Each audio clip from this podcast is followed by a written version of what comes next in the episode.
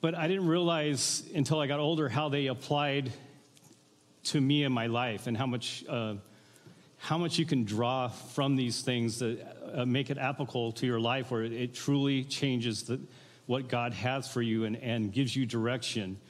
And these crazy stories became actually where God spoke to me and said, you know, this can take place or stay away from this or whatever direction that He wanted me to see.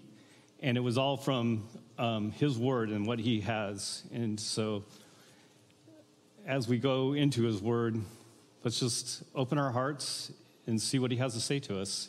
He's a good God, He loves us, and He really wants to speak to us all the time, not just tonight, but all the time. Dear God, we thank you for your word. Sometimes it just doesn't uh, align with our philosophies or our things, but that doesn't make it true by no means. It's always true and it's always just. We are the ones that need to align our view into yours, God. We need to see what you want us to see, and we need to grow in those ways, God. And tonight, as we look at your word, as we look at Judges 4 tonight, God, I just ask that you, again, soften our hearts and just let us be in tune with the Holy Spirit. The Holy Spirit that just um, wants to grab a hold of us, wants to teach us. We get bombarded by so many things throughout the day. And tonight we can just sit back, we can relax, we can open up to what you want to say to us. And God, you just uh, will indwell us and develop us and grow us, God. I ask that you do this in grace and kindness as you always do. We ask this in Jesus' name. Amen. So we are in Judges 4. So go ahead and turn to, to Judges 4.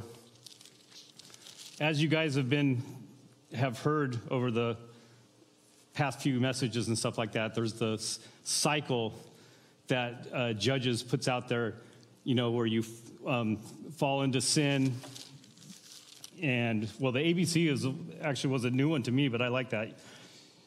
You abandon A, and then you B, fall into bondage. So you abandon God. B, you, you fall into bondage. C, you cry out. And then D, you get deliverance. And throughout this book of Judges, that's what we see the Israelites doing over and over and over again.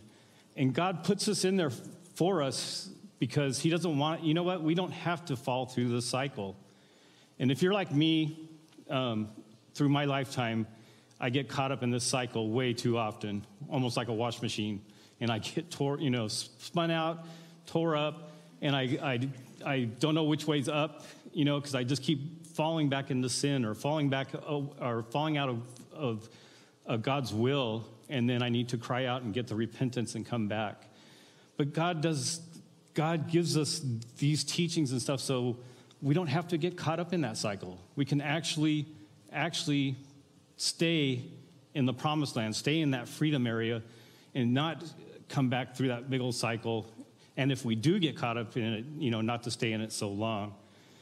So th- that's what God wants to, to do for us, but we just have to be willing to submit to Him and, and um, fall into His grace.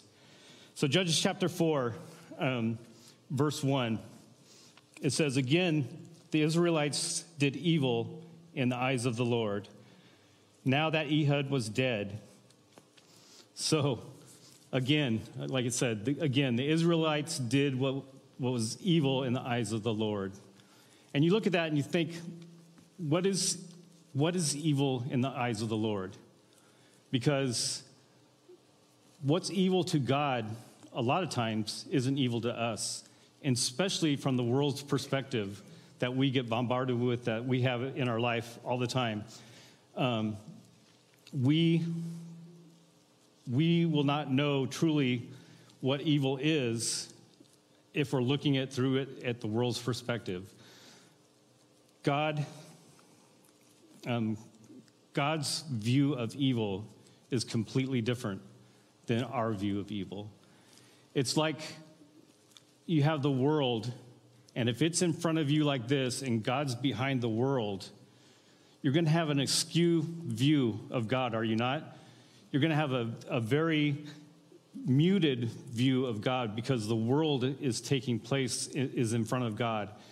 And if we go by what the world calls evil and not by what God calls evil, we're going to have a whole askew view. We're not going to understand what God, God has for us. There's a great story about uh, Josiah where he became king as a young, a young boy. And as he started taking leadership over Israel, he, um, he, they found a book, they found the Bible buried in the temple. And they, had, they hadn't read the Bible for years, and they hadn't had any um, teachings on it and stuff like that. And they pull it out and they, they read it to Josiah, and Josiah rips his clothes, and he's just like, he's, he's like, oh my gosh, when he heard God's word, he's like, we're so far off from what God wants us to do.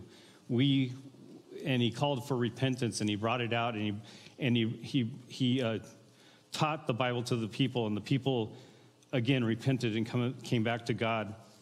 But for us, that's how we get to uh, see God. I'm sorry.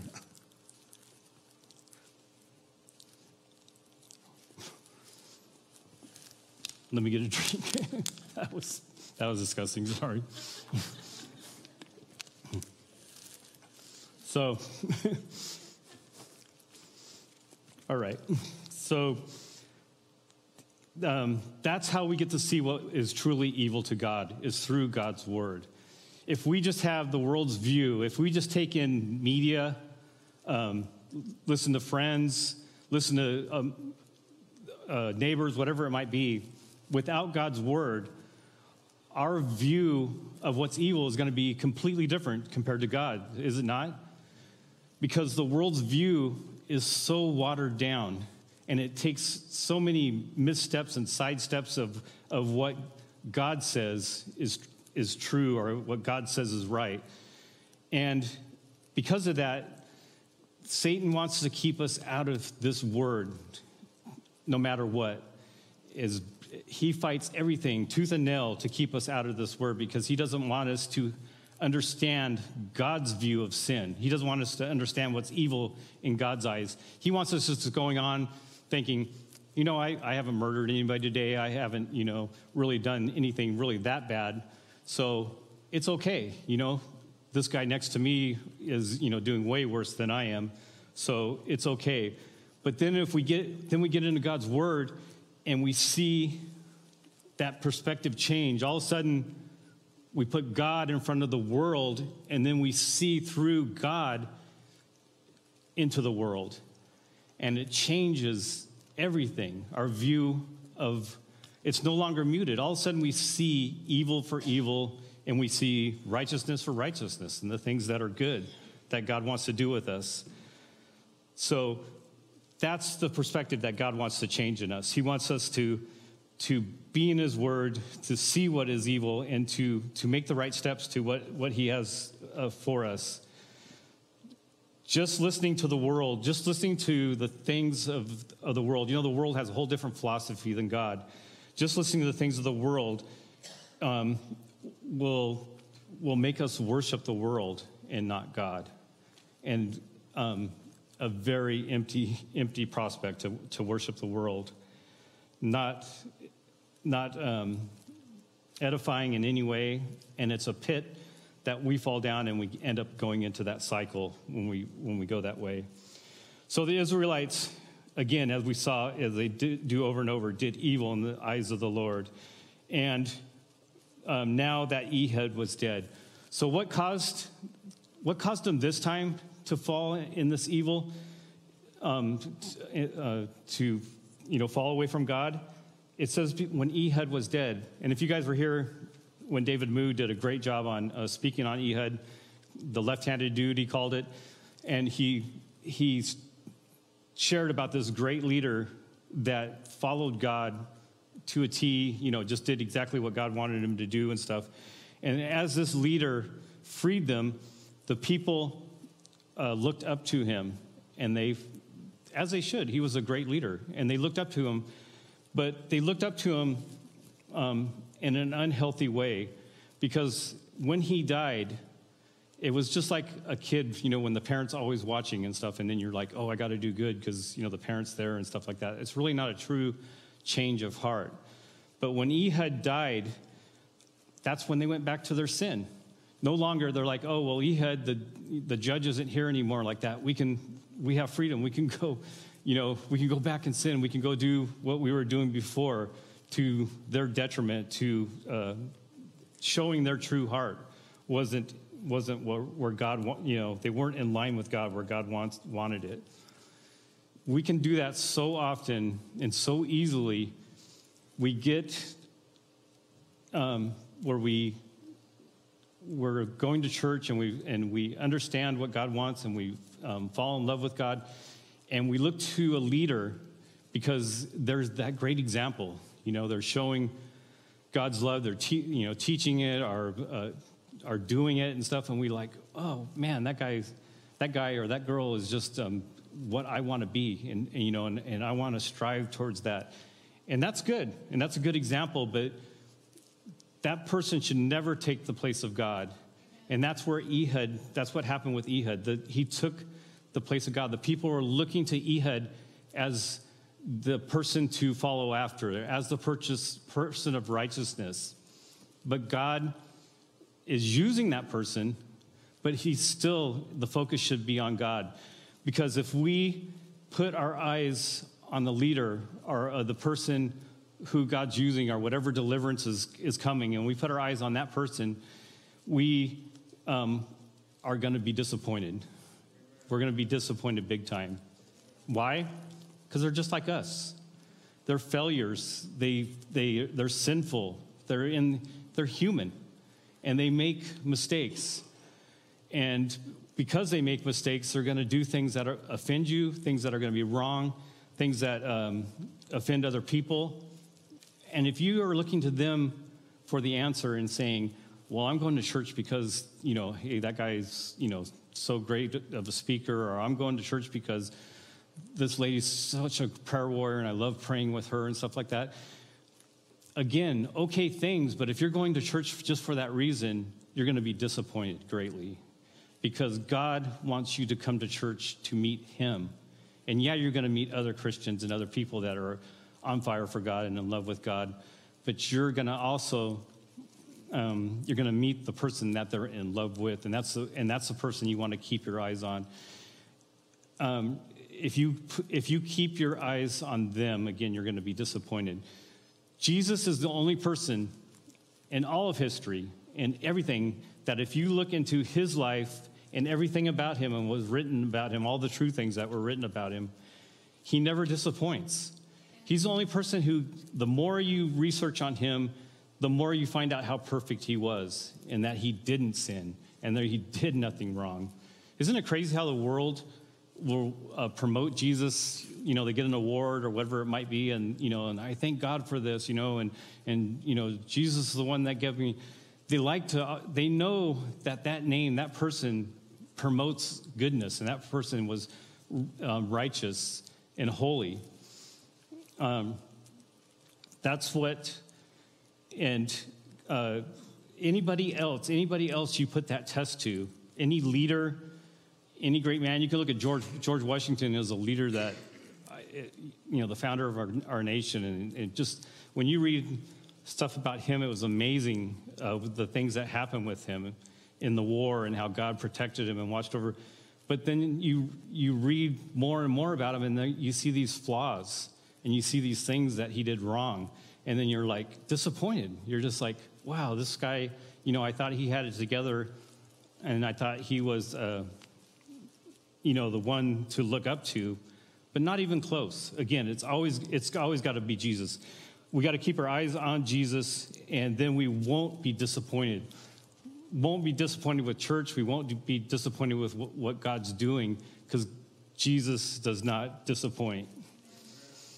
Uh, verse 2, 2 and 3. So the Lord sold them into the hands of Jabin, the king of Canaan, who reigned in Hazor. Sisera, the commander of his army, was based in, and I'm not even going to try these words, Harosheth Hagium, I believe. Pastor always says, just say it with confidence, and then you can get away with it. and that wasn't too that wasn't too confident though. Because he had 900 chariots fitted with iron and had cruelly oppressed the Israelites for 20 years, and they cried out the Lord, cried out to the Lord for help. Now I just told you, trust in the trust in God, and He's He's the one He can that will never fail you. And then we read the next thing is He sold them. He sold them off into slavery. And you think, how does that fit? And you know the Bible will does that so often. We uh, and that's what people say. Well, the Bible says this, and then it contradicts itself because it says that, and you know whatever it might be. But in this case, you have to, again, in, in every case, actually, you have to take the Bible as a whole and look at it completely. Don't just take one little part out of context and, and run with it. But, but God says to take, and man, when you start piecing it all together and you take it as a whole, you start to see what God has to say, say about it. So he says, it says that God sold them um, into slavery. And that can be translated also as he gave them over. He gave them over to, in, into slavery, into slavery, into bondage. And why? Why does God uh, give them over into bondage? Why does He uh, do this not only to them but to us at times? It's because God, God loves us all the time, and He always wants to bless us. But God is the true Father that disciplines those He loves. And listen, it's not that God is just like ready to boot you out and just says, I can't wait to get rid of you because you're, uh, you keep failing and you keep falling. No, God says, I want to be the one that's your main focus. Like I said, I want to be the one that you're in love with. And if you have other things that you're chasing after, other things you're putting tr- your trust into, and it's taking place of me, he's like, You want that? I'll let you have it. Remember when the children of Israel were coming out with Moses and they're complaining about, oh, we had all these great things in Egypt, you know, uh, the leeks and all this great food, which they didn't have. They had none of those things. They were slaves in Egypt. They did not have, the Egyptians had those great foods. They got to see them, but they didn't get to partake in them. But they're on the road and they are complaining about it and finally, they're complaining about so, so much. They said, Well, we, we haven't had meat, you know. Uh, we really need uh, something to eat. You know, all we've had is manna. And God says, You want meat? You really want meat? You think I'm not providing for you? I'll give you meat. I'll send you some quail. And so the first, uh, what would you call it? The, not Instacart, but what do you call the uh, Grubhub? The first Grubhub that God sent out, you know, at the, right to their door. You know, they're in the desert, the middle of the desert, and all of a sudden these quail are sent out, and not just a few, but God sends out a bunch of quail, and the whole sky is black. And at first, you know, they're taking their sticks and stuff and hitting them, hitting them down and eating them, and they're like, "This is great. This is awesome. I've been dying to have some some good meat," and they're they're they're loving it. But then they keep coming and they keep coming. And pretty soon they're like, I'm sick of quail. It's, it said, in fact, it says they had so much as coming out their nostrils. God said, You want it? You can take it. It's just like the old thing you're, uh, you're teaching your kid, you catch your kid smoking, and you're teaching, you want to uh, teach your kid not to smoke, so you make them smoke a couple of packs, you know, and they get sick and they, they, uh, you give them, you say you want it, you hear, so you can, you can indulge in it and see what it's like, and it makes them sick. My mom, uh, I had a fascination for fire for some reason when I was like about 10 to 12, and um, went through a period where, you know, I was just lighting things and doing stuff, and somehow my, the rug in my room caught on fire. Now, I'm sure it was my sister's fault. I'm sure it wasn't my fault. But different story, long story, but complicated story. I was barefooted. I couldn't put it out real quick, but I hid it for a while and put things over and stuff like that. But my mom, who vacuumed my room, uh, finally saw it, and and in her wisdom, I don't know if it was from a Dobson or maybe a friend or something, but they said, "Oh, well, to get her, to get him where he's doesn't have this fixation on fire, just let him be in a controlled environment and give him some stuff to to burn, so that it'll get you know have so much of it that he'll realize, oh, he'll get tired of it."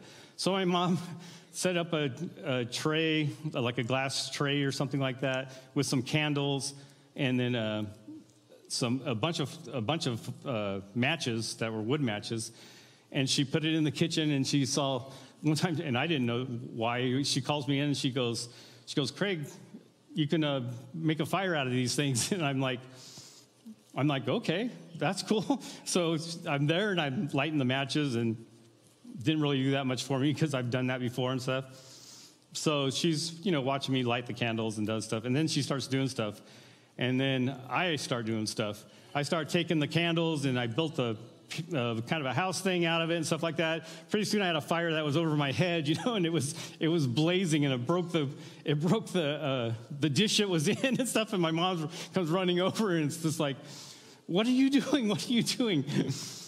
So that one didn't work too well for me, but that's that was the idea of what God's saying. He goes, if if you want it and and you think you really uh, think you really need this, I'll let you have it. If you think this is going to be greater than me, I'll let you have it in abundance.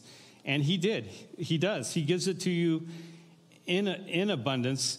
He did that with the um, children of Israel also, where they were, uh, again, caught up into idolatry and stuff like that. And what he says to them, he goes, if you really think these gods are better than me and you, and you want these gods, I'll give them over to you. And that's when Babylon took them into captivity. And then they had to serve those gods in Babylon. And they didn't have God. And then they, of course, again, they're crying out for God. And they're like, I don't want this. When they start to see the child sacrifice and all these horrible things that uh, these false, God bring, false gods bring. And that's why God disciplines those he loves. He wants to save you from those things that will hurt you. He wants to he loves you that much that He cares. And if you're not being disciplined about something you're doing wrong, uh, and you can you keep getting away with it and stuff, man, you start you better start questioning if you're really God's child, because that's what He says. He goes, if you're my child, I will discipline you because I care about you. But if you're not my child and stuff, I'll let you I'll let you go. You can just, you know, you can just be off into the world. And so it's actually a positive thing to look at when God disciplines you, because when He's disciplining you, and He's had to do it over and over again in my life, way, way too much that, I, you know, just um, did way too many things to rebel against God. But He disciplined me, and once He disciplined me and I turned back, it was, it's beautiful. He, he receives you and He takes you in. So it's not so much that He just, that He sold, He sold them, but he gave them over because he loves them. He gave them over to these things that may seem exciting at first. Sin always does. It seems like really, really, really exciting, but it, it um, then it's something you can't get rid of. And then there's so many repercussions behind it. And God wants, to, wants you to save you from that bondage of sin. And it, how long? How long were they in this bondage of sin? It says 20, 20 years. 20 years they were in bondage. Did they have to be in bondage for 20 years? They didn't. What did they need to do? Repent, right? Repentance was always at the door. But they they kept just going back to the sins, kept in the sin thinking, "Oh, this is going to be the answer." You know, this is or, or it's okay. It's it's it's not really that bad. And don't we do that in our own lives? I know I do that way too often. It's like I rebel against God and I get caught up in something and I think, oh, it's, it's really not that bad, you know, I'll, I'll repent at some time or, you know, I'll just keep going. And then years pass by and I, it just gets deeper and deeper. And, and finally, you know, it gets so bad that I, I have to turn around and I, I have to look, look at God and just say, God, I'm sorry. I'm sorry for where I was um, and, and what I did wrong. And I, I repent to you. God, God, uh, they were cruelly oppressed, and God's rod of correction was used by this enemy.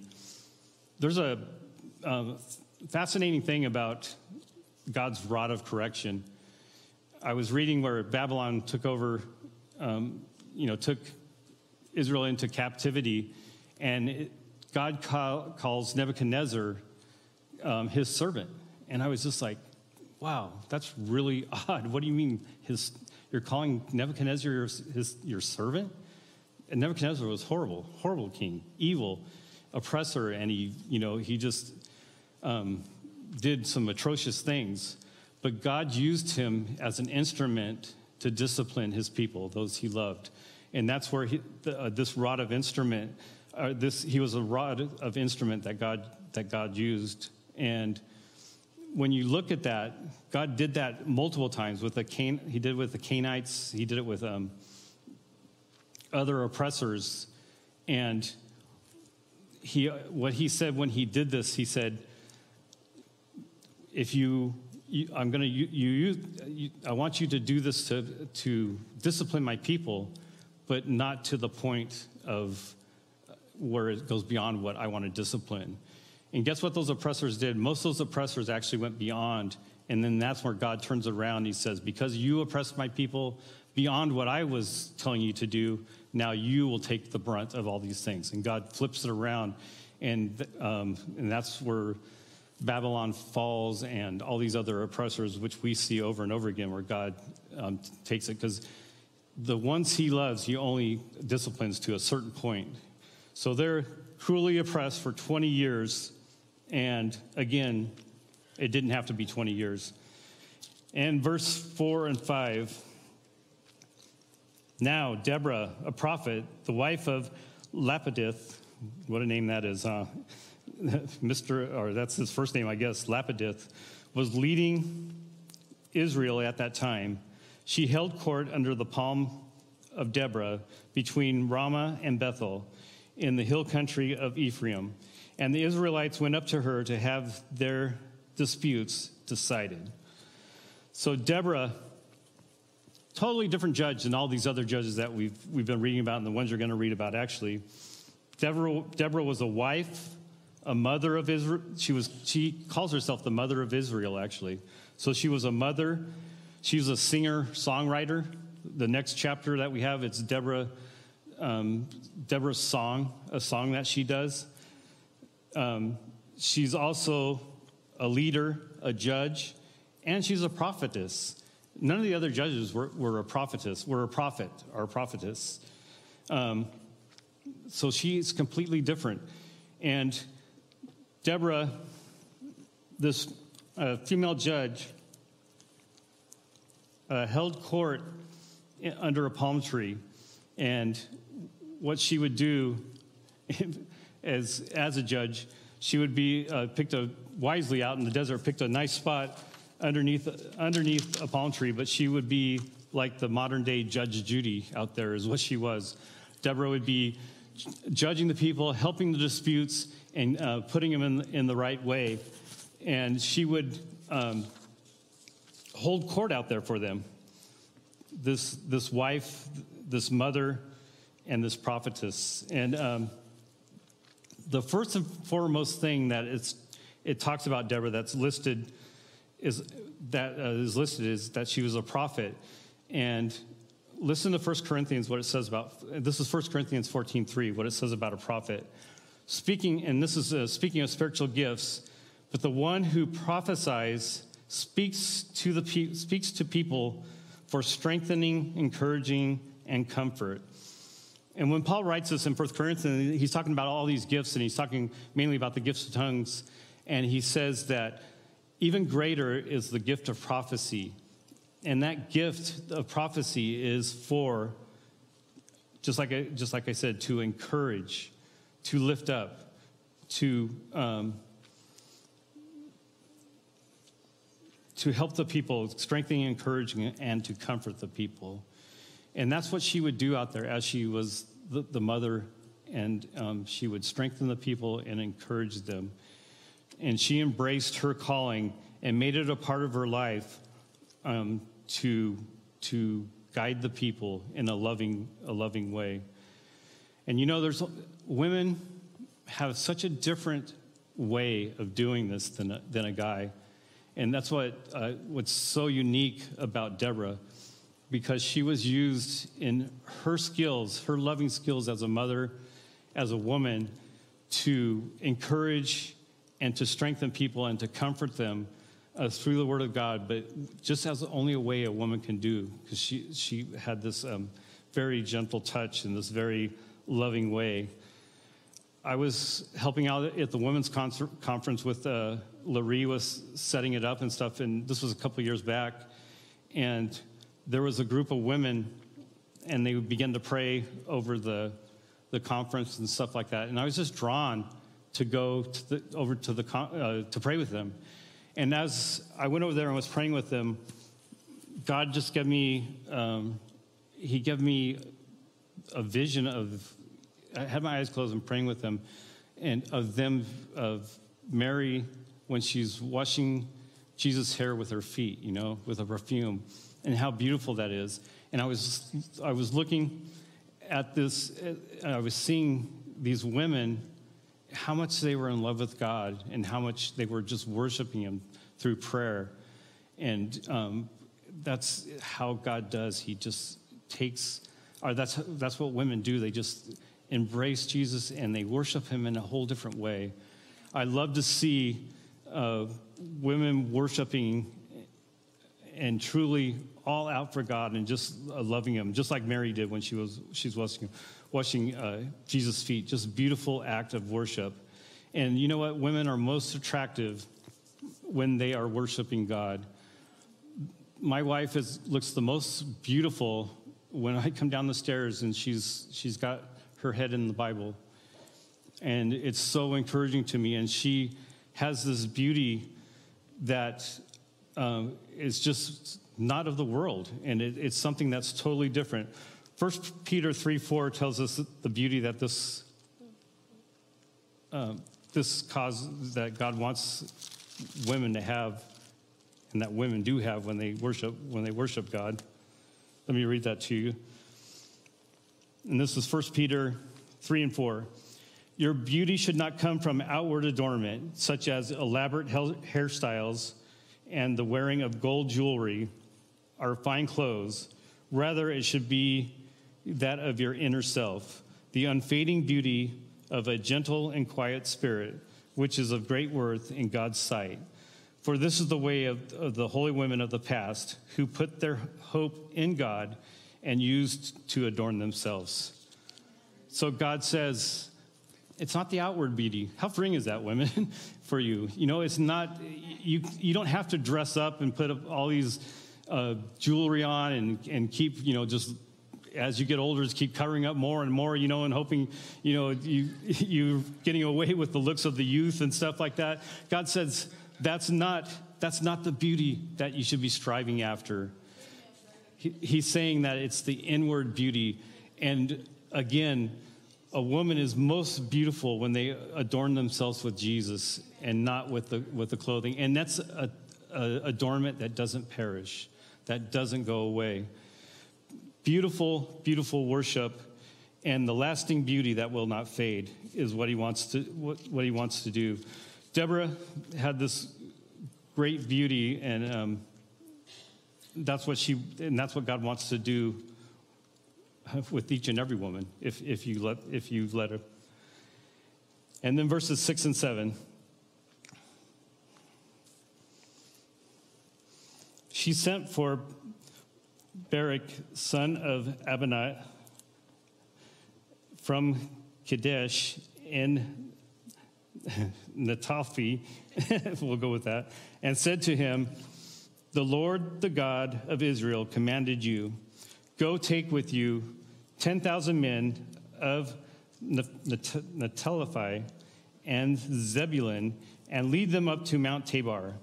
And I will lead Sisera, the commander of Jabin's army, with his chariots and his troops to Kishon River and give him into your hands. So Deborah calls Barak over and, and she says, This is what God says for you to do. And she gives a direct command. Actually, God gives him a direct command to, uh, do this certain thing. He, she, he says, he says to him, to, I, I command you, as it says, to go and take with you 10,000 men. So he said, and he lays out a whole plan, an exact plan of what uh, God lays out a plan for a Barak of what to do and what he should what he should do. And he says, you need to lead the men, Uh, and I will take care of the enemy. So God is actually, he says, you lead them in, and I'll take care of the enemy and he was telling Bar- Barak that he was ch- choosing to do great things through him. God called him and commanded him to do the things, and all he said is, I want you to do these th- great things for my name. All you have to do is just lead. And listen, for the guys in here, you guys just heard what God what does with the women, but God calls us as men to lead to lead, to lead our families, to lead in our church, to lead um, things in the battle, to lead the way that God wants us wants us to lead, and God uh, uh, told him this and commanded him, and. You know when a man looks most handsome?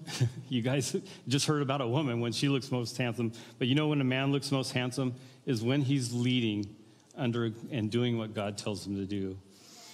You know, that, that should be the most attractive thing that uh, um, anybody looks for uh, in, in, a guy when, when he's truly sold out for God. And um, that's when, if he has the confidence in what God's doing and he's embracing that calling, and he was meant to lead, um, which we all are meant to lead and it's going to be fulfilling when we do give into the things that God has, to, has for us. So he was called, and that's when a man looks, looks his best. It's, uh, again, is what God wants. And you know, the world's perspective, that's not a handsome guy.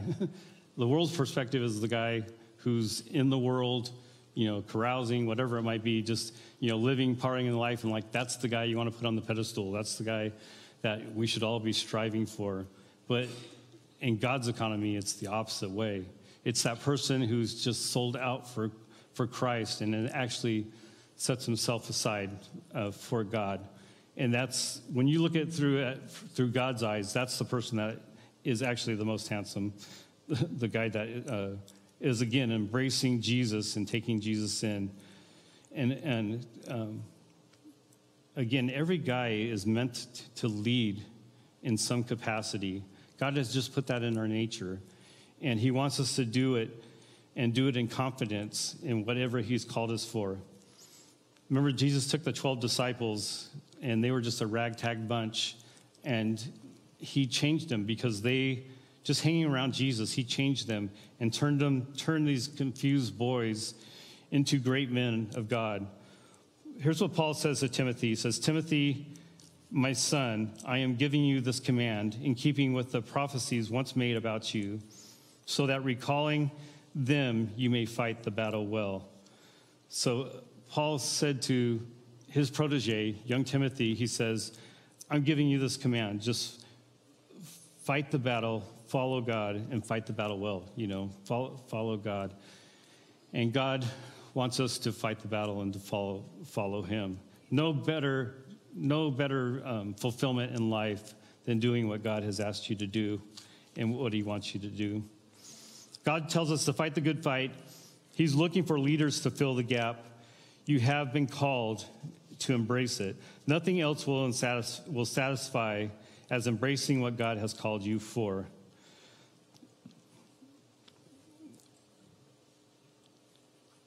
God, God is an amazing God. And again, He has called the men to lead.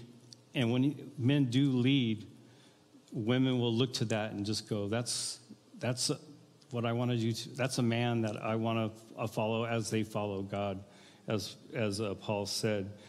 And men, we should be looking for women and helping, encouraging our, if we're married, our wives to um, embrace God and to be looking for God and to embrace their calling. And their calling is to worship uh, and to follow God and to encourage the other women to be women of God. When we do these things and we truly embrace what God's called for us, we break that bondage of that cycle and we put the focus off the world and we put the focus back on God. And that's what God wants to do in our lives.